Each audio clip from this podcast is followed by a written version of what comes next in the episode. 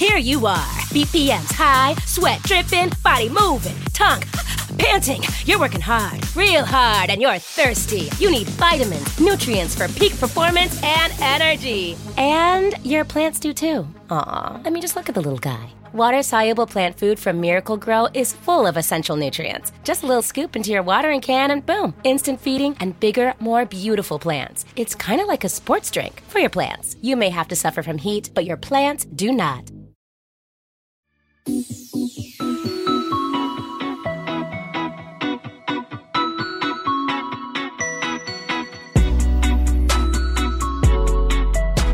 to Pod Save the World. This is Tommy Vietor in the studio with Ben Rhodes. Ready to roll. Great to have you, man. We have a packed show today. First, our friend Kelly Magsamen will dial in to talk about Trump's designation to designate the Iranian Revolutionary Guard a terrorist organization. So you'll hear from her. She's an expert. Then we're going to talk about the Israeli elections, Chinese spies trying to infiltrate Mar-a-Lago.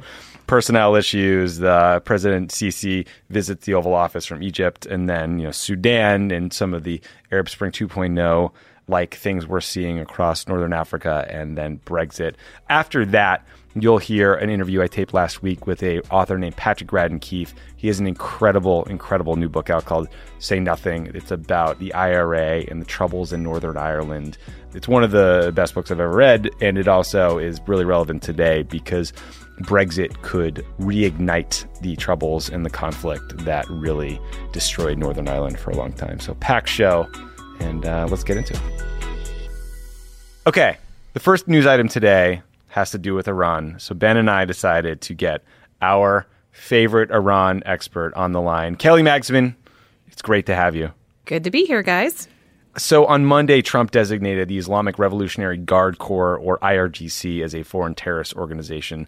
It's an interesting timing to do this uh, the day before the Yeah, Israeli yeah, elections. what a coincidence, what Tommy. coincidence, Kelly. I guess that, that Happy policy birthday, process Bibi. just Yeah. really landed right the day before. That was amazing how things work out. So, Mags, the IRGC is an arm of the Iranian military, carries out operations across the Middle East, and, and it's led by some very bad people. Uh, you're an Iran expert. You've worked for Republicans. You've worked for Democrats. I imagine a lot of people have debated this this move previously. Can you tell us like what the IRGC is and what this designation means, and if you think it's a good idea?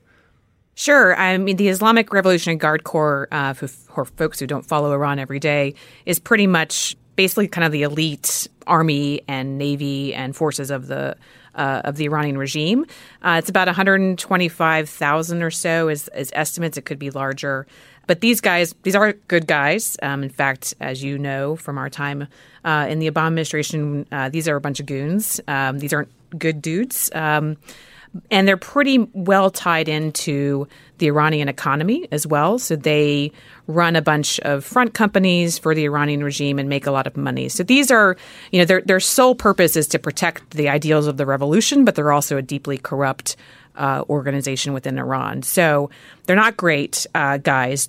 In terms of the move yesterday, you know, from my perspective, it doesn't really do anything materially different. I mean, we have sanctioned these guys under previous uh, sanctions authorities in both the Bush and Obama administrations, both under for counterterrorism reasons as well as for counterproliferation reasons. So this new designation actually will have no real material effect. I think in terms of putting additional pressure, uh, economic pressure on the Iranian regime, it's really, from my perspective, a largely symbolic move right now. And of course, as you mentioned, uh, it happened right before uh, the elections in Israel, and it's pretty much a gift to uh, Bibi Netanyahu from Donald Trump. So I think it's mostly a symbolic move. Now that said, I do think that it imposes a bunch of risks on us that were frankly unnecessary. So, for example, you know, U.S. forces in the region could now potentially be targeted by the IRGC in retaliation for for this decision.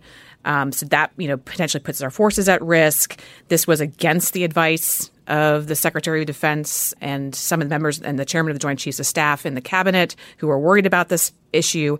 And it also kind of puts some of our allies in a tough spot, especially uh, our Iraqi friends who are working really hard to, to stabilize Iraq. And this could potentially be destabilizing for the Iraqis. So, in some ways, it's a symbolic move that doesn't make a lot of sense to me, um, other than just being a rhetorical win for, for the president. Yeah. So Kelly, I mean, the Trump administration they, they obsess with Iran. In such a weird, disproportionate way that I feel like I'm constantly in this odd position of sounding like I'm defending Iran, even though I'm not. The IRGC, as you said, is is horrible. They do terrible things. Notably, the Pentagon estimates that one in every six combat fatalities in Iraq were attributable to proxy forces that were sponsored by the IRGC. So that is a, a very notable fact. But I mean, I, I guess the question I have for you guys is do we think that a move like this helps or harms the IRGC's standing within the broader political system? I mean, I, I think it's if, if the goal of the administration at this point is to put additional economic pressure on the regime or to somehow try to fracture the regime or potentially do regime change, which we all think is a bad idea, I think this is actually potentially a counterproductive move because it's going to solidify uh, support for the hardliners within Iran, especially within the IRGC. Because frankly, if there was going to be any regime change uh, in Iran, you know, there are going to be elements of the security forces that yeah. would be in play. But I think this actually potentially solidifies them around. Yeah. What do you around think, the regime? Yeah, I, I mean, I, I agree with Kelly completely. I the two things I'd say are one you know, if there's some kind of uh, unwinding, unraveling in Iran, perhaps because of the economic pressure, uh, some of the internal pressures, uh, actually the most likely force to emerge from that is Qasem Soleimani is the IRGC. They've they've got it pretty well wired there. Um, mm-hmm. They've lived under sanctions, as Kelly said. It's not like these guys haven't been sanctioned. They've been sanctioned as an entity. They've been as individuals sanctioned. So it's not like they've just lost a bunch of freedom of movement or freedom of action that they had. So they will also know how to play the game of essentially using this to try to pull Iranian politics in a harder line. Mm-hmm. And the second point that, that concerns me about this designation is I don't know what you think, Kelly, but the only rationale I can see behind the direction the administration has gone it's is they're trying to goad Iran almost into a conflict. Huh. That's what this feels like to me. It's like they're going to squeeze and squeeze and push and push and push every button that they can they want Iran to stop complying with the nuclear deal. Keep in mind, Iran has thus far continued to comply right, with the JCPOA. Right. It's almost like they, they're looking to try to push the Iranians so far in a corner that they then lash out and do something like pull out the Iran deal or, or launch some attack against uh, our forces. Uh, that can spiral very quickly into conflict, right? So my, my concerns are double. It's it's it's both what does this do inside of Iran? You saw Rouhani come out, you know, they designated CENTCOM as a terrorist organization yesterday in a kind of whataboutism tit for tat. That's not the normal orientation of the Iranian political leadership. That's a reflection that the Iranian political leadership has to circle their wagons in their system. I'm not saying that's right. I'm just saying that's how their system operates. Uh, that if, if this kind of shot is taken at them, everybody rallies uh, behind the flag, and, mm-hmm. and that strengthens the IRGC. So uh, that concerns me. And then the other thing, again, that concerns me is that the administration is just trying to press every button they can to, to get an escalation. Yeah, I totally agree with Ben. I mean, I think you know, from my perspective, it's not really this move that's necessarily concerning. It's the cumulative effect yeah. of all of the decisions that the administration is making. And what's weird to me is that I don't really know that Donald Trump is like itching to go to war with Iran. I'm not sure that is a winning issue for his base. And so he's, but he's surrounded by a bunch of people yeah. who are like, as you said, obsessed, right, with this issue. And so I don't think even he realizes, maybe I'm giving him too much credit for being stupid, but you know that the the cumulative effect of this could potentially be backing us into a situation where we do end up in a conflict with the Iranians. I, I just don't know how much of that the president himself is actually conscious of. Man, do you guys think there's a there will be a point where European allies or others start criticizing us for seemingly going after the Iranian regime you, too hard? You know, I, I was just in Europe, and, and you get a sense there, just this overwhelming frustration with us uh, that we put them in this horrible position where we brought them along for seven years with sanctions and diplomacy to get the Iran deal. That um, mm-hmm. um, the American government under Barack Obama did that. Now the American government has put their companies in this difficult position where they are having trouble doing business in Iran or have to pull out of Iran. Their European governments are trying to keep this deal alive, and they see Trump and his administration ratcheting this up you know, I, I agree with Kelly that, that, that, what worries me is like Trump probably just cares about the politics of this, right? Uh, you know, doing this favor for Bibi or telling his own audiences here how hard line he is and how tough he's being on the Iranians and how he's going further than Obama. But Bolton and Pompeo, uh, I think those guys would be, you know, perfectly okay with the war. Yeah. Um, and, and, I think, you know, a year and a half is a long time. They're moving pretty fast. To Kelly's point, this cumulative steps – are accelerating, and a year and a half is a long time. And as we talked about before, there are a lot of ways that a conflict can escalate with Iran. I think another point that's worth making here is I don't give a, a dime's worth of value to the bullshit that they spew about supporting the Iranian people and democracy in Iran. You, we had Jason Rezaian in here. You, you, you have Iranian Americans in here. You have Iranians that you talk to who want Iran to reform, who want to move away from being kind of a terrorist uh, mm-hmm. sponsoring state, who want better relations with the West. They will consistently tell you uh, unless they're like the weird MEK guys who pay Rudy Giuliani uh, to speak at their confer- conferences about overthrowing the government in Europe, uh, they will consistently tell you, you want to help the Iranian people? Get rid of the fucking travel ban and yeah. let Iranian middle class people come study in the United States. You know, even right wing uh, hawks will say that. Yeah, like Mark this Dubowitz is this is that. insane. There's no consistency to, to their rhetoric, and, and, so it makes this rhetoric about helping the Iranian people. We're, we're hurting them with sanctions. We're hurting them with the travel ban. We're empowering the worst actors in Iran uh, by embracing this frame of uh, escalation. We're setting back the cause of democracy in Iran. Yeah, I, mean, I think this this administration. It's very clear that you know Pompeo and Bolton you know, have decided that they're going to do regime change through economic pressure, and that that's going to be how you know they change the the regime. I just think they have no sense of what comes afterwards. It's not like it's going to be an easy, you know, transition if it ever did happen. I don't even know if it would work, but it's clear to me that they're just throwing all of the eggs, and you know, against the wall or mm-hmm. whatever bad sure. metaphor, but you know, and just seeing what happens. no, that's actually the right one. That's the right yeah, metaphor, yeah. Kelly. It's not a basket. they're just fucking throwing them against. The, I can picture John Bolton sitting there, just like hurling eggs against the wall. You know? I, I know. Anyway, it's Easter, right? Almost. Yes, um, right. So, so yeah. I mean, I think it's just there's no. I don't get the sense they've actually thought through the second and third and fourth steps and what comes afterwards. And it reminds me a lot about Iraq. I mean, mm-hmm. you know, leading ourselves into a situation where we had no idea what the outcome would be, you know, once there was regime change in Iraq. And look where we are now. Yeah. so I think there's a lot of deja vu for me in this situation.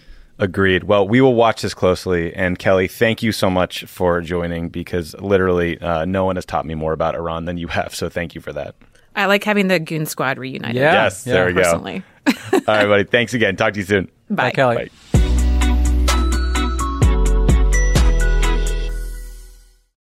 Pod Save the World is brought to you by the UN Refugee Agency. The UN Refugee Agency, or UNHCR, responds to emergencies and provides long term solutions for refugees. They provide aid in over 130 countries, including Ukraine, Syria, Afghanistan, and Sudan, where people are forced to flee from war and persecution at their greatest moment of need. UNHCR helps and protects refugees by providing food, shelter, medical care, and other life saving essentials. The agency jumpstarts relief in three key ways. They transport core relief items stored in even the most remote areas of the world. They deploy expert emergency staff trained to help in crisis situations, and they transfer funds directly to support the emergency. Because of generous supporters and donors, UNHCR can scale up its response within 72 hours of a large scale emergency. Your support helps provide life saving aid for refugees whenever and wherever emergencies occur. Donate to USA for UNHCR by visiting unrefugees.org slash donation. That's unrefugees.org slash donation. I'm Jessica Reaves, and I've been analyzing and reporting on extremism for the last 10 years, and I have the gray hair to prove it. Subscribe to our podcast, Extremely, for an always eye opening look inside the daily work of exposing, fighting, and disrupting all facets of extremism. My co host, Oren Segal, and I explore this ever changing landscape and bring you stories of people and places impacted by extremism, those who fight to protect our communities, and those who offer new perspectives. You can find Extremely wherever you listen to podcasts. This show is sponsored by BetterHelp. We all carry around different stressors, big and small. When we keep them bottled up, it can start to affect us negatively. Therapy is a safe space to get things off your chest and to figure out how to work through whatever's weighing you down.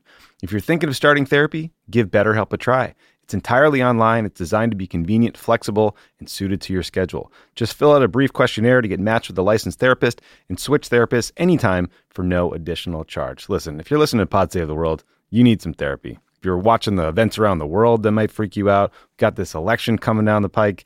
There's a lot of stuff that people uh, are stressed about, that are anxious about, stuff that makes you lose sleep, and therapy can help.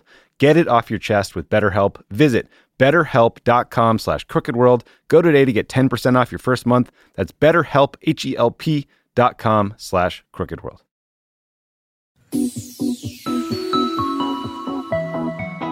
All right, Ben. The Israelis went to the polls today, and we'll soon know whether our best friend Bibi Netanyahu is still in charge of Israel.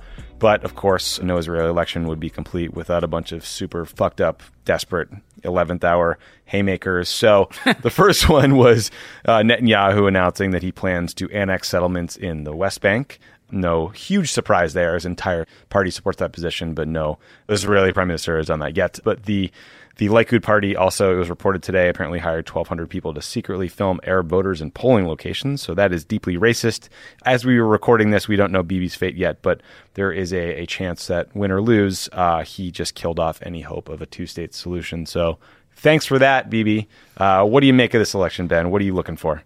Well, I you know I I think uh, people have to recognize you know it's always kind of strange for me to see like he'll come out and say he's going to annex the West Bank and and people act like oh my god they're shocked. Like this is what the guy's been doing for 10 years. Mm-hmm. the, the, the, settlements they've been building have been a de facto annexation. He's already said there won't be a two-state solution on his watch. Uh, the Golan Heights annexation clearly foreshadowed what they could do in the West Bank. So I'm getting a little tired, frankly, of people, you know, in the media or in politics being like, "Wow, you know, shocking move by Bibi." Like, no, they've been telegraphing this uh, for a long time. Um, it's not only the death knell to this two state solution, but it's really the p- transition of Israel potentially into being an apartheid state. Uh, we should just say it. I mean, what, what else is it? Uh, you, you, know, when you have millions of Palestinians living there without any rights, uh, mm-hmm. I don't know.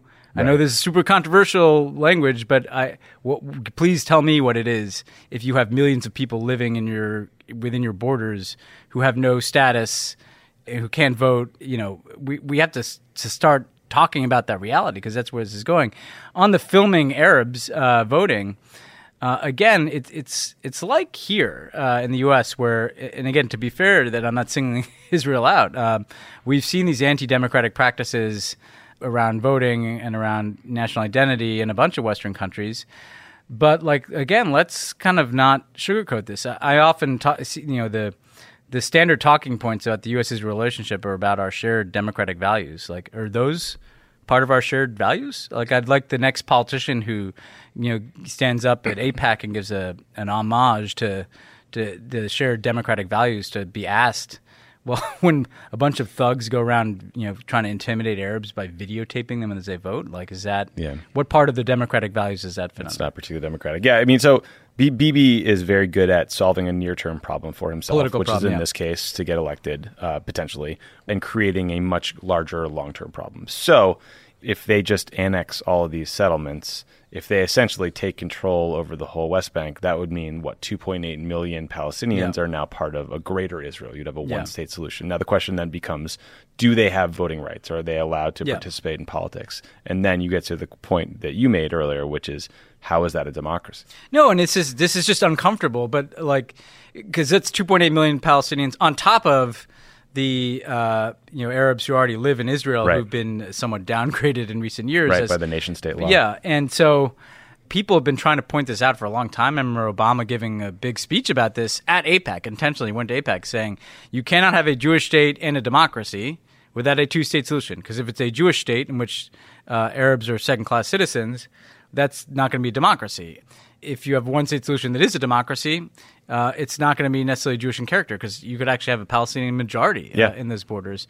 Uh, this is a conundrum. Now, Bibi's whole plan all along, you know, we've always said, and I've thought, like he wants to get the next election. He makes these alliances of political convenience, but but maybe this was the goal. I mean, maybe actually the method was that he wants to annex the West Bank, and he's on the precipice of doing that. And with the U.S. administration that will back him in anything he wants to do, you could see that. What we don't know is what will the Palestinians do? Um, how would they react?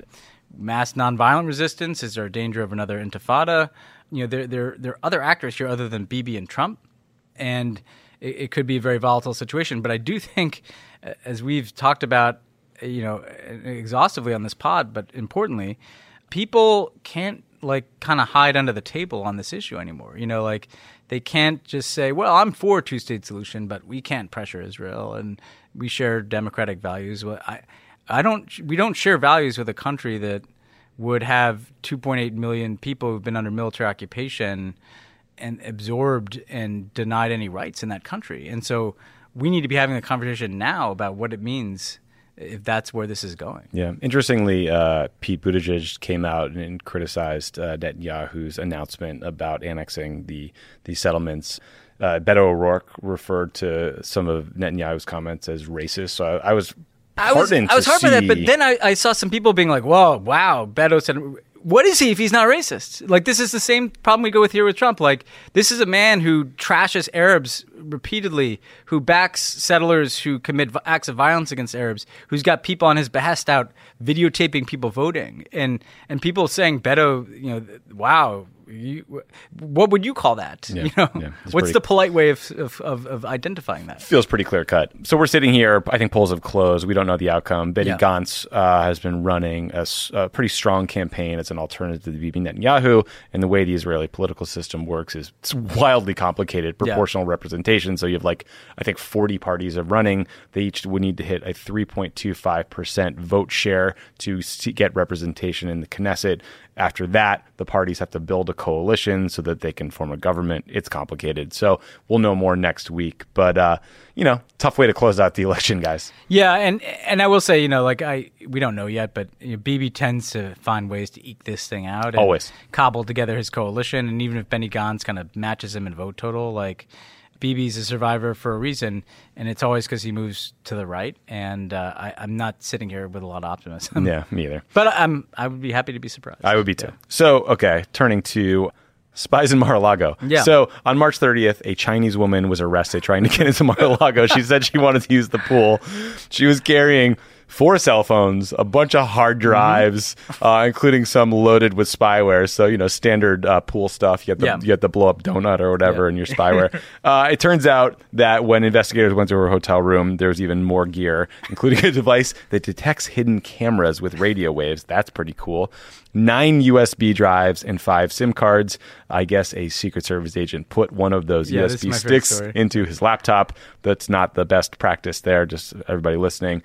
so, Ben, like this person is clearly a foreign spy. Foreign governments are going to run spies at us. That's not Trump's fault. That's going to always happen. But we never really talk about the fact that the president of the United States spends like every weekend at a club where any asshole with 200 grand can be a member. It is like such an obvious, reliable, glaring, intelligent target. Like compare Mar-a-Lago to how hardened the White House is, or Camp David. Well, this is why they it's built crazy. This is say. This is why they built Camp David, right? Right. I mean, the whole fucking reason to build this retreat deep in the desert, or not desert, deep in the woods of Maryland, is, is so you can go someplace that would be totally secure and private, right?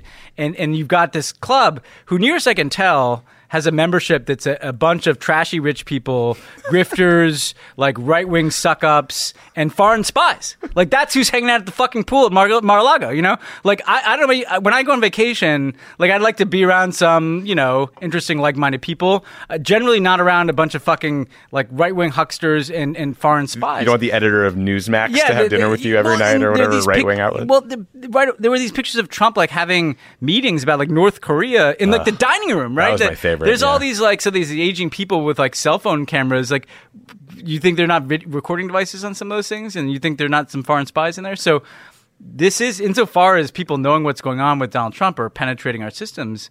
This is a pretty blinking red yeah, man. light. You know. Like we, we caught the one spy dumb enough to carry seven USB sticks and ask where the pool is. Yeah. There's got to be 400 more that got Exactly, and- and- because the Secret Service isn't isn't protecting the infrastructure Well, there. That's not their job. Yeah, and guess what? Uh, the Chinese aren't always sending people who are Chinese. You know, Right. like they probably have some right wing grifters on their payroll, and so well, I, I don't know that for sure, but I'm just saying that they they have other people that they can have do this. The important thing is, as much as we cover these issues in a news cycle way, if you stack this with the security clearance thing, right? Mm-hmm. So they're giving security clearances to people who are have been deemed to be potential risks Right. by our own government Very serious risks you know, in some cases. yeah, they've got people hanging out at Mar-a-Lago. Who knows how compromised in the last two years our national security uh, information has been? Like, God only knows, like what what penetrations there have been into systems or uh, what what secrets have been shared. That should really worry people. Yeah, it really worries people. Uh, another quick just note on personnel and best practices. So, a reminder that we now have an acting Secretary of Defense. This week, Trump purged basically the entire leadership team at the Department of Homeland Security, kinda scary. including the Secret Service director. I guess he just had to shit can everybody down Yeah. till he got to the the person he wanted to make the acting head. So, we also have an acting Secretary of the Interior. acting SBA administrator, acting chief of staff. So I just want to note, like, there is a cost, in, especially in foreign policy world, to staffing the government that way. So, like, an Yeah. acting SecDef is going to be treated differently Yes. by a foreign leader than Yes. your handpicked guy. A, a full-time chief of staff can recruit a better team to work for him or her. They, they are hamstringing themselves, and again, it's the thing we don't really talk about.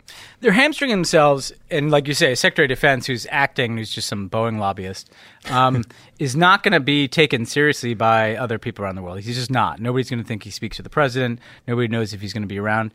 But importantly, Tommy, there might be a method to this. So Kelly referenced that the Defense Department was against the designation of the Right. IRGC. We've known in a lot of these interagency debates, the Defense Department has been against what Trump wants to do because what Trump wants to do is usually stupid, and they would potentially pay for it. And maybe they want a weak voice at the table mm-hmm. because I can guarantee you that when they had the meeting on the IRGC designation and, and Bolton and Pompeo came into that meeting loaded for bear, and the Secretary of Defense has to come make the case against it, and he's just some Boeing lobbyist uh, instead of Jim Mattis. Right. Uh, that's a big change. So they may want not just Trump, but people like Bolton and Pompeo to kind of let leave this hanging. I think that's hugely responsible, given that we've got thousands of troops at war uh, in harm's way. We've got you know millions of people that work for the Pentagon. It shows a fundamental disregard for this military that Trump likes to wrap himself in. Yeah. President of Egypt came to Washington today. President Abdel Fattah el Sisi showed up in the Oval Office as he's proposing some uh, constitutional changes that would undercut the judiciary, expand military control over the government, and you know, I guess that's probably Trump's wish list as well. Yeah. It has been six years since Sisi deposed Mohamed Morsi in a coup in the name of stability. Uh, unfortunately, things have just gotten worse, not better. Yeah. Uh, it has not stopped him from locking up protesters, activists, including some American citizens Yeah. who are in jail right now. Okay, Egypt's an important relationship. They have been, you know, the cornerstone of critical diplomatic work over the years. Uh, it's an important military alliance. All that stipulated. Do you think Trump should have taken this meeting? No, I mean, and you don't have to. And it's not like we have some urgent, pressing matter of business with Egypt. And frankly, I think we got it wrong. We should have called it a coup when he had a coup. Um, uh, but we also kind of iced the guy and, and, and put some limits on what we did with them. But all, all that said, I, I don't think you do this. It sends a message. I mean, not that there needed to be another message sent uh, uh, from Trump, but it sends a message that we just don't care about these issues. And I- I'll be honest, like even if Sisi's somewhat, you know, he's going to be around, you can still make a difference at least around the margins and getting certain people out of prison or getting the worst laws rolled back. Like Right. there is such a thing as unsatisfactory but you know still relevant human rights progress by using some pressure. Um, and it, it looks like they just don't care at all. And so he's for, for them to do this meeting as he's changing the constitution as he's kind of increasing his iron fist rule of egypt uh, it, it, it sends this kind of more chilling message the same one we sent with Mohammed Salman that, that not only do we not have concerns about this we're, we're validating we're actively validating this repression and again, in addition to just how bad that is for activists and, and democracy supporters around the world, it makes us look completely full of shit in Venezuela and Cuba when the, these only two countries in the world where we care about or we say we care about these issues. Who's going to believe that uh, when he's sitting there with Sisi giving him a foot rub? It also just reminds me that every time a democratically elected leader comes to town, whether it's or Theresa May or whether Trump goes Yeah. to Europe or whether it's Macron or Justin Trudeau, it results in some pissing match. Yeah. Every time some Yeah, yeah. authoritarian a strong man like Sisi comes, it's it, it's all love in the Oval Office. Just think about that, like how backwards that is. So weird. Yeah. Well, Don't like it. Yeah, I don't, I don't like it. It makes me sad. So, Ben, let's go to Sudan for a minute. So, there have been protesters holding sit ins for several nights in a row to call for the resignation of President Omar al Bashir. Uh, a reminder that Bashir is just a world class asshole. He's the first sitting president to be indicted by the International Criminal Court for crimes against humanity, war crimes, and genocide in, in Darfur. So, last night, uh, security services reportedly fired live ammunition to break up the protests. There were some other reports that more rank and file military members were protecting them. So that was an interesting dynamic. But what's happening in Sudan does seem to dovetail with our conversation last week about protests in Algeria, calling for President Bouteflika's resignation. They seem materially different than what's happening in Libya, where there's a warlord fighting the UN backed government. I'm just curious if, if you had thoughts on what you're seeing in Sudan or Libya. Well, I think you know. First of all, in Sudan, it is pent up frustration with uh, an awful, corrupt, repressive government. Somewhat similar to Algeria, the circumstances are a little different. In that Algeria was prompted by this election and the the weekend of Bernie's nature of the the leader, but there are commonalities there. In Libya, what we have is essentially the factionalism there that has been grinding away for years is coming to a boil where you have this strongman Haftar who's kind of controlled eastern Libya and Benghazi. Uh, he's kind of backed by Sisi and and the Gulf states and kind of trying to root out some of the Islamists in Benghazi and he's essentially, in, you know, invading Tripoli, yeah. uh, and see uh, over the objections of the United States government. By the way, uh, Trump probably hasn't figured out yet, no, no uh, chance. that his friends are all backing Haftar, um, but over the United Nations and Europe.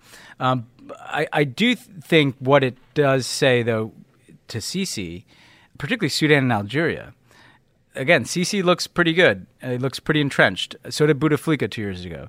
So did Bashir couple years ago. Um, these things can boil over. If you are corrupt and you are authoritarian, even though right now, in this moment today, that the trendy thing to say is, oh, the strongman is ascendant, you know, Bolsonaro and Trump and Duterte and Putin, blah, blah, blah.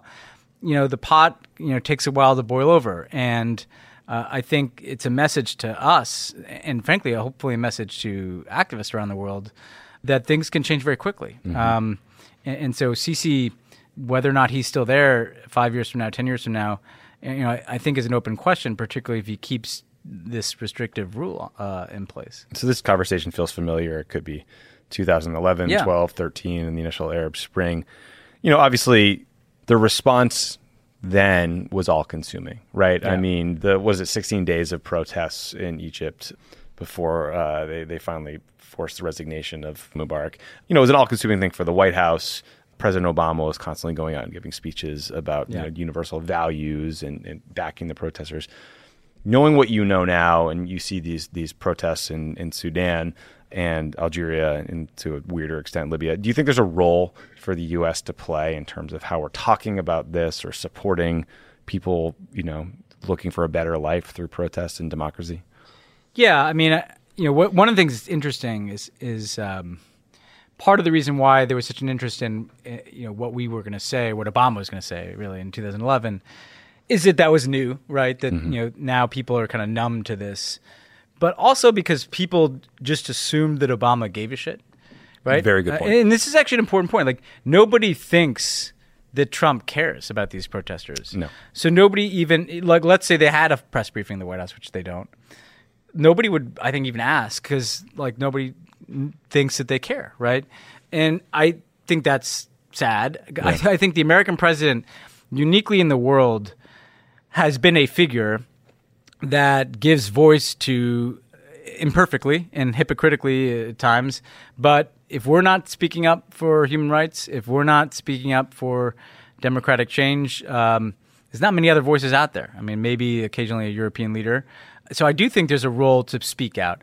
I think speaking out you know, with humility is important um, in a way that, that recognizes that we can't dictate outcomes and we can't control what happens. But I, I, I think you know being on the side in terms of the things we say of people who are at least trying to bring about change, and it could be even more incremental change is important. I also think, frankly, we need to consider in this day and age how do we have a set of policies that is able in the long term to support civil society and support mm-hmm. the development, uh, you know, better discourse uh, within and between countries. You know, the, the old toolbook used to be that we funded opposition parties, right? Um, and as much as I can see why, the the autocrats have kind of figured out that strategy, and they just shut down those parties and cut off that funding uh, I think you might want to look at well, because we should still be trying to support the development of civil society, hopefully by working with governments uh, to invest in institution building. But if not, like maybe regional approaches where we're connecting activists from a, uh, you know at kind of hubs in different parts of a region, uh, so they can share strategies. We want to support people aren't even political, but maybe entrepreneurs who are change makers in society. We want to support women's rights and participation in politics. You know, we should be trying to find new ways not to overthrow governments, but to empower people. Uh, not so much to bring about these moments, only the people in the countries can, but to create a better basis that when these moments happen, you know know what what they're doing. You know, people have right. institutions that they can channel their energies through, or people have a discourse that has already been more open. So there's the short game where I do think you have to speak out for these things, and the longer game is I think we as a country need to think about how do we promote and advance democracy in, in different ways, frankly, than we have in the in the post Cold War years, because the autocrats figured out how to stamp out those those Yeah. ways. Yeah. Turn to Europe for one minute. So the UK Parliament passed a bill that prevents a no deal or a hard Brexit, I believe. Yeah. So that means they can't leave the European Union without all the details ironed out. It means the people won't feel screwed. There Yeah. won't be runs on medicine. The Parliament then approved Prime Minister May's decision to see an extension, right? So it looks like they punted this thing down the road again. There's a whole bunch of wrangling happening at the EU about Brexit. So Yeah. I'm never again going to ask you what's going to happen. Uh, my only question today is: Do we have a sense of when these guys might figure it all the hell out? No, and but I think one of the things that will be interesting to watch. So the one new point I'd make from our discussions about this in the past, the Brits cannot figure this out, and I don't see how they're going to. You know, they they don't want a no deal Brexit, but there's no Brexit that can get past Parliament. At a certain, so they're just punning and getting extensions, and I think at a certain point, the Europeans, the timeline question shifts out of the British Parliament and just to Europe. How long is Europe going to tolerate this uncertainty? Uh, for now, Europe is saying better to extend it and see if we can work something out because you know they don't want a no deal Brexit. But at a certain point, uh, I think this timeline question shifts to European politicians and whether you're going to get the 27 leaders of the EU to continue to give the British uh, all this time and space that is being used to just argue with each other, I think that time could run out sooner than the Brits think. Yeah. So we'll go obviously a few more months here, but I think actually at a certain point when the inability of uh, Britain to do anything becomes clear, continues to be clear, that ultimately the final decision might actually be made by continental Europeans. Speaking of Europeans, you were just in Berlin with Obama. Yes. How was it? What, you, we learn anything cool? What, what are they up to over there? I think what was cool about it, I mean, he saw Angela Merkel, um, who's still hanging on, and like, look, part of what she's trying to do is is before she passes the baton, she's trying to manage this Brexit situation too. Um, but the uh, you know we've talked here; they've got their far right problem. There are a couple interesting things that that I uh, that struck me though. One is we had uh, all these activists and parliamentarians and politicians from across Europe come together for this meeting with Obama, and then I met with a bunch of them uh, separately. And what I'm struck by is how similar the energy is to here, in that you do have this real renewed sense of activism from younger people who are just fed up and That's cool. tired of the political elite, and and they're getting into politics themselves and they're shaking things up. And I met everybody from like a an amazing Afghan woman who's become a a refugee advocate has an organization to you know an amazing young parliamentarian from uh, Macron's party, uh, a woman in Switzerland who's beating back far right ballot initiatives almost you know single handedly with her organization.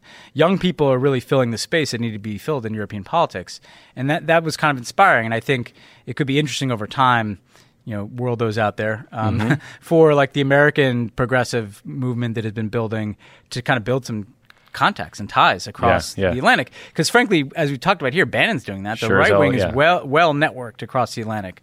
And the second thing I notice is there's similar debates happening there. So in some of these countries, like we were in Germany, the number two party in the polls in Germany after Merkel's party is not the traditional center left party, the Social Democrats. It's the Greens. Hmm. I met this guy who's the leader of the Green Party in, in the Netherlands. You know, really remarkable, young, talented politician. They just picked up an historic number of seats. Um, some of that is the the kind of left, center left argument we're having in the Democratic Party here. Uh, and some of that is just how much people care about issues like climate uh, in Europe.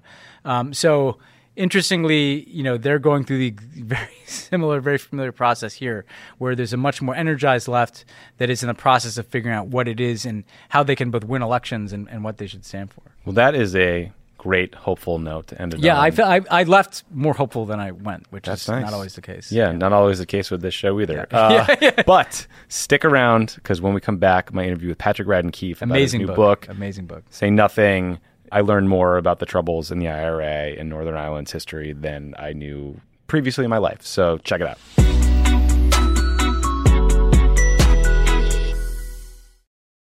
It's that time of the year. Your vacation is coming up. You can already hear the beach waves, feel the warm breeze, relax, and think about work.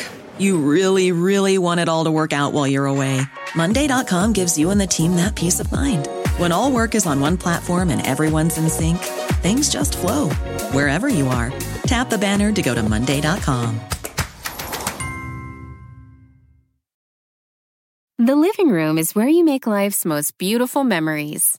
But your sofa shouldn't be the one remembering them. The new life resistant, high performance furniture collection from Ashley is designed to withstand all the spills, slip ups, and muddy paws that come with the best parts of life. Ashley high performance sofas and recliners are soft, on trend, and easy to clean. Shop the high performance furniture in store or online at ashley.com. Ashley, for the love of home. Hey everyone, it's Ted from Consumer Cellular, the guy in the orange sweater, and this is your wake up call. If you're paying too much for wireless service, you don't have to keep having that nightmare. Consumer Cellular has the same fast, reliable coverage as the leading carriers for less. And for a limited time, new customers receive their second month free when they sign up and use promo code MONTHFREE by May 31st. So why keep spending more than you have to? Seriously, wake up and call 1 888 freedom or visit consumercellular.com. Taxes, fees, and other third party charges will apply. See website for additional details.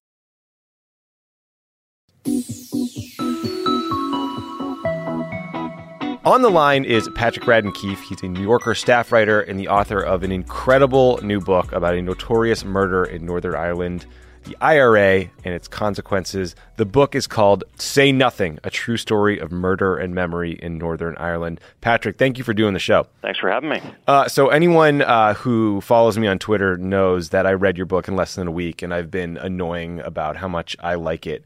So, truly, congratulations. It's like, it, it is an incredible piece of work. First Thank question you. for you Who is Jean McConville and how did you learn about her story? So Jean McConville was not a name I knew until about five years ago, um, five six years ago. She was, but it's it's quite a well-known name in Northern Ireland. She was a woman who was a mother of ten and a widow in Belfast in 1972 when one night she was in her apartment in a housing complex in West Belfast and a gang of masked intruders barged into the apartment and pulled her out, dragged her out um, with her kids clinging to her legs, and told the kids, you know, we just need to take her away for a few hours. We'll bring her back. But they never did. She disappeared. And so she became kind of an iconic victim in the Troubles, this woman who disappeared and, you know, in, in vanishing like that, you had 10 kids who were orphaned. Yeah. So I'll be honest, like like you, we both grew up in the Boston area. So I had a lot of Irish friends. I had heard of the IRA. I had heard of the Good Friday Agreement, but I honestly did not know anything about the genesis of the conflict, how brutally violent it was. Can you give us a bit of a one-on-one on the troubles? Like who were the major players and how did it start and, and how bad did things get? Yeah, you know, it's a tricky story, right? Because there's this question of where do you start? Um, Right. My kind of somewhat humorous illustration of this is in one of the memoirs that Gerry Adams has published. He's got this, you know, he's got like a timeline, as you'll sometimes see in a memoir, and his timeline starts like almost a thousand years ago. Oh, good. You got to go back to the beginning of the conflict. Uh, Basically, in in the 1920s, you get the Irish War for Independence and the establishment of what we today call Ireland, which is the Republic of Ireland. And when that happened, the island of Ireland is partitioned, and there's there's six counties that remain under British Dominion. They remain part of the United Kingdom. And for decades, there was a fair amount of discrimination against Catholics in Northern Ireland. Catholics were a minority in Northern Ireland. And there were these tensions that kind of simmered and they, they finally came to a boil in the late 1960s. And so when we talk about the Troubles, it's a period of time really starting in 1968, 1969, in which you had a, a conflict, a violent conflict that lasted for three decades. And the, the players were the IRA and Irish Republican groups, which were paramilitary groups that wanted to drive the British out of Ireland once and for all. loyalist paramilitary groups, and so these would be loyal to the British Crown, um, you know, primarily Protestant groups. The police, who were not really perceived necessarily as a neutral force, um, but were largely Protestant, and uh, also not always necessarily following the law themselves. And then the British Army, which comes in pretty early and is is essentially dealing with kind of multi-vector insurgency, and then there are also a lot of excesses by the British Army. So you have all these different parties really at war in the streets by 1971, and you know the the violence kind of um, waxed and waned over the course of three decades, but it was it was really a, an undeclared war Yeah. uh, right until 1998 when the conflict ends. And the reason I love the book so much is I learned so much about the Troubles, but I did it through the window of you know these real individuals who you track throughout, and their lives weave together in really un- unbelievable and fascinating ways. I don't want to give away anything because the ending is so fun. I want to let people find it themselves. But that's why the book is cool because it's this great narrative, but you actually learn a ton about the Troubles. So. Fasting forward a little bit, so the Good Friday Agreement's negotiated in 1998, I believe. How much has Northern Ireland healed and integrated since that agreement? Well, this is one of the things as an American and even a, an Irish American guy from Boston that was really startling for me as I got into this. And it took me it took me four years all in to do the. It started as a New Yorker article and then the book, and and I made seven trips over to Northern Ireland. And this was one of the this was the the steepest part of my learning curve early on was that I think my ambient sense of the Good Friday Agreement in 98 had been this is this landmark peace deal. They improbably end this long running, grinding conflict in Europe. And I, I sort of thought everything was coming up roses. Mm-hmm. And you get over there and you realize the divisions are incredibly stark. You still have literally these huge walls, they call them peace walls, that separate different communities in Northern Ireland there's amazing tension really everywhere between these communities. 90% of school children in Northern Ireland go to segregated schools, schools that are segregated by religion. So on the one hand, there's peace, and, and we should celebrate that. On the other hand, when you actually get over there and you you get out into these communities, you realize it's an incredibly brittle, fragile peace. And that was part of what I was trying to do in the book. Is uh, you know, as you say, I was I sort of wanted to approach it not as a history book, but almost more like the way you would with a novel, in that I wanted to tell the story of a handful of people, and you would see the conflict through their eyes and their lives and see how they experienced it. But one thing that was true for all of those characters was that the past over there is not the past, right? It's the present. I mean, this, mm-hmm. on the one hand, the conflict is over.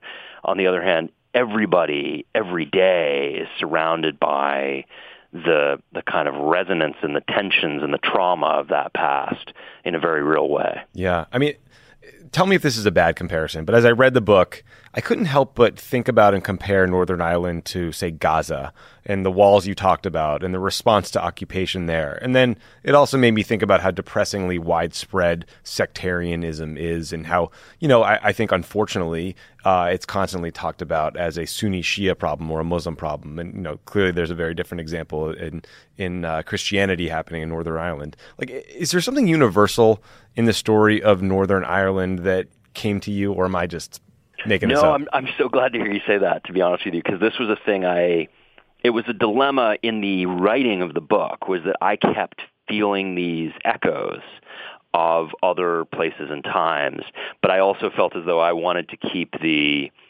the aperture pretty tightly. I, I wanted to focus pretty tightly on this. I didn't want to keep breaking out and giving you comparative examples.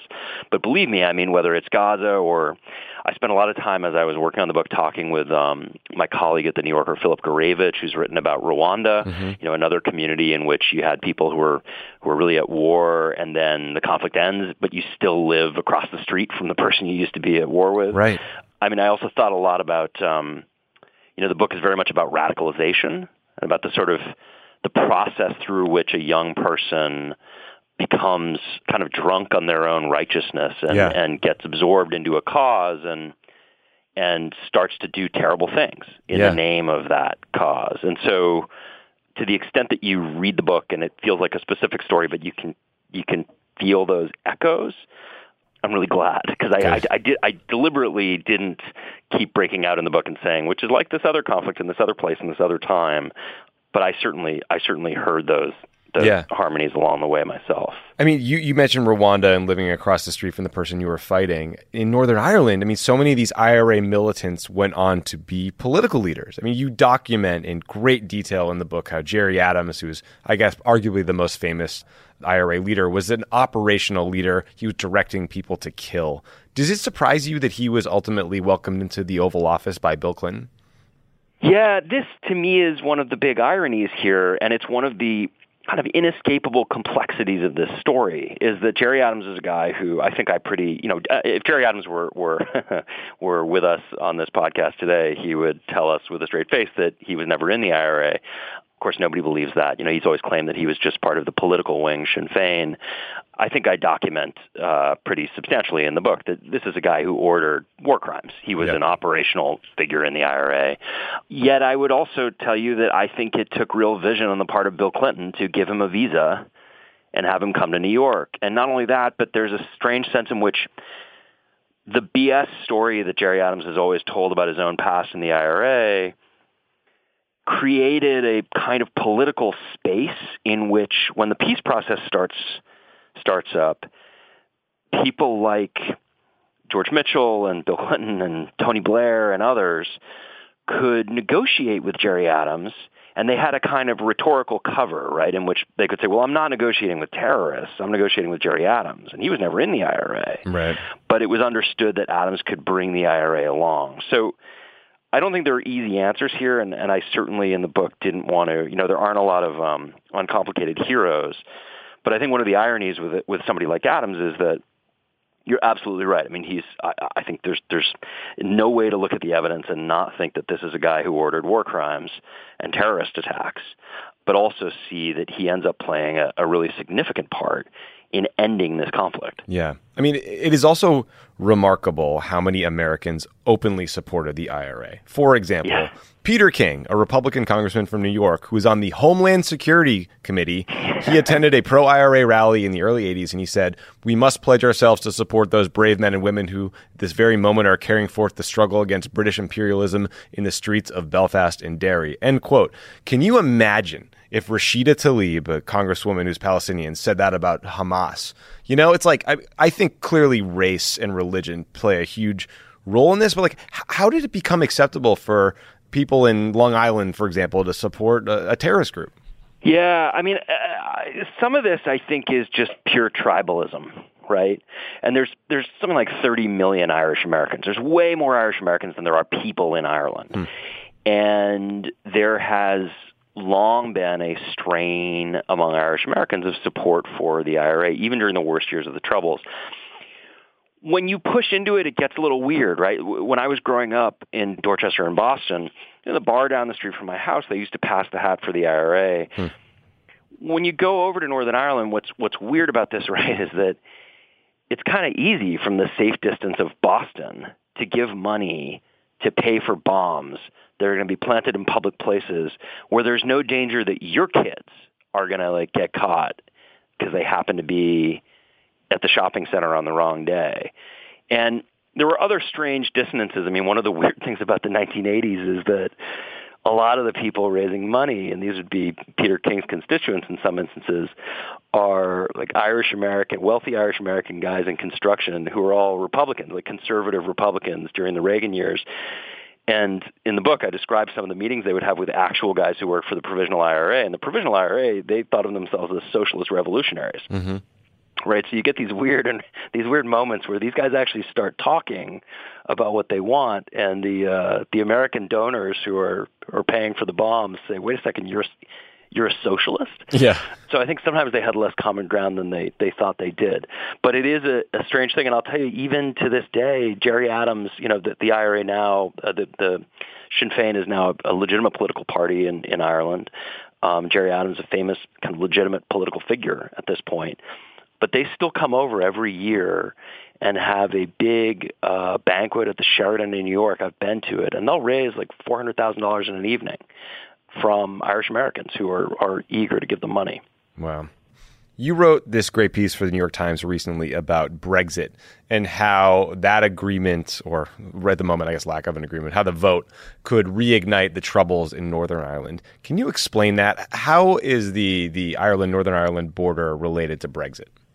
So, during the Troubles, the border was a real hard border. It was a symbol of that conflict. You had sandbags, you had gun towers you know, if you wanted to cross, you'd have to show ID. If you, if there was a bus, you'd get British soldiers who would who would board the bus and search it.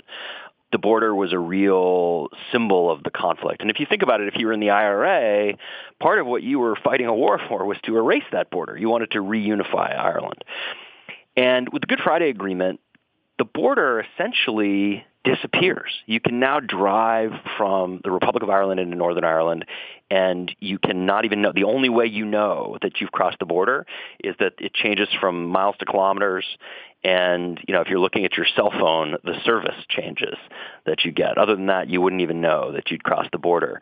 And that's been great for peace. It's been great for the economy the insane thing about Brexit, I mean, one of the many insane things, but I think a contender for the most insane thing about Brexit is that nobody, when they were designing the Leave campaign, thought about the idea that if the UK leaves the EU, then that border, which had essentially disappeared in recent decades, is going to have to be reinscribed, right? It will become the only land border between the UK and Europe. And that's been a big sticking point. I mean, you know, once they realized that, that you could jeopardize the peace in Northern Ireland, to say nothing of the economy, that became a big sticking point in the negotiations. And it's, it's really one of the biggest stumbling blocks is what do we do about this idea that if you are going to leave, how do we deal with the border? We have to have some kind of customs checks, but nobody wants to redraw that border. And Theresa May has no good answer for mm-hmm. this. Yeah. Nobody in London has a good answer for this, and there's a very real prospect, depending on how Brexit goes. I mean, right now, as of the moment that you and I are having this conversation, it could be that that the UK crashes out of the EU without any kind of deal about how they're going to do it on April 12th. If they can't postpone it or avoid it between now and then. And if that happens, they're going to have to redraw that border. And if they redraw the border, I think there's a very good chance that you're going to see a return of some violence, not the full-blown violence of the Troubles, um, but that those tensions that I was talking about are going to boil up once again. Mm, great, great work, everybody over in the UK. Yeah, seriously. My last question for you: How do you go about writing a book like this? I mean, you, you said you you spent four years working on it, but you're able to you know write this narrative where we know what people are doing and actually thinking and saying in these moments over the course of so many years like how do you get into all these characters heads and, and a true accounting of their lives it's tricky. I mean, it takes a lot of legwork, particularly when you're writing about people who either won't talk to you or are dead. Um, and I knew from the beginning that I wanted to have the story feel intimate so that you you could really really see these experiences through the eyes of the participants. But I honestly I do in in my in my day job I do this kind of thing a fair amount at the New Yorker. I do what we call write arounds where you mm-hmm. don't have access to the central figure. And so a lot of it is just legwork. It's, you know, did they give interviews to other people? Did they are there unpublished letters that you can get?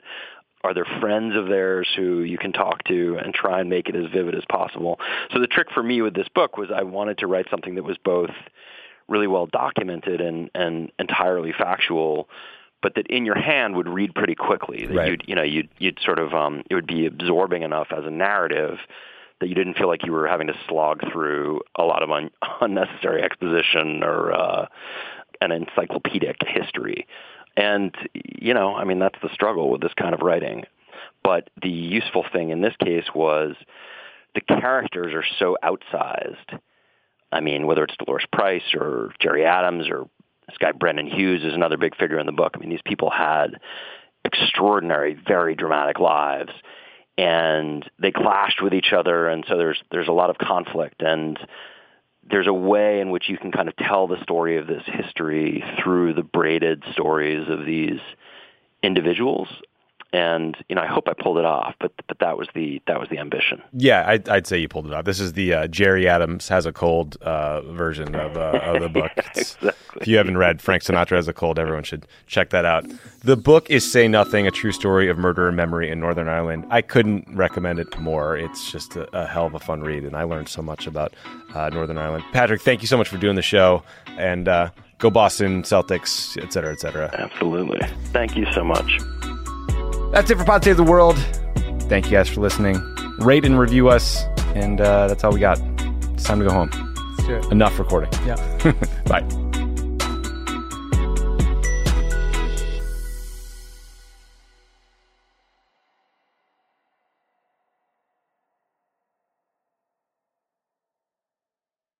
It's that time of the year. Your vacation is coming up. You can already hear the beach waves, feel the warm breeze, relax, and think about work. You really, really want it all to work out while you're away. Monday.com gives you and the team that peace of mind. When all work is on one platform and everyone's in sync, things just flow wherever you are.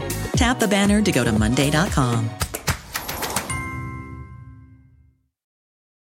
Whether you're a morning person or a bedtime procrastinator, everyone deserves a mattress that works for their style. And you'll find the best mattress for you at Ashley.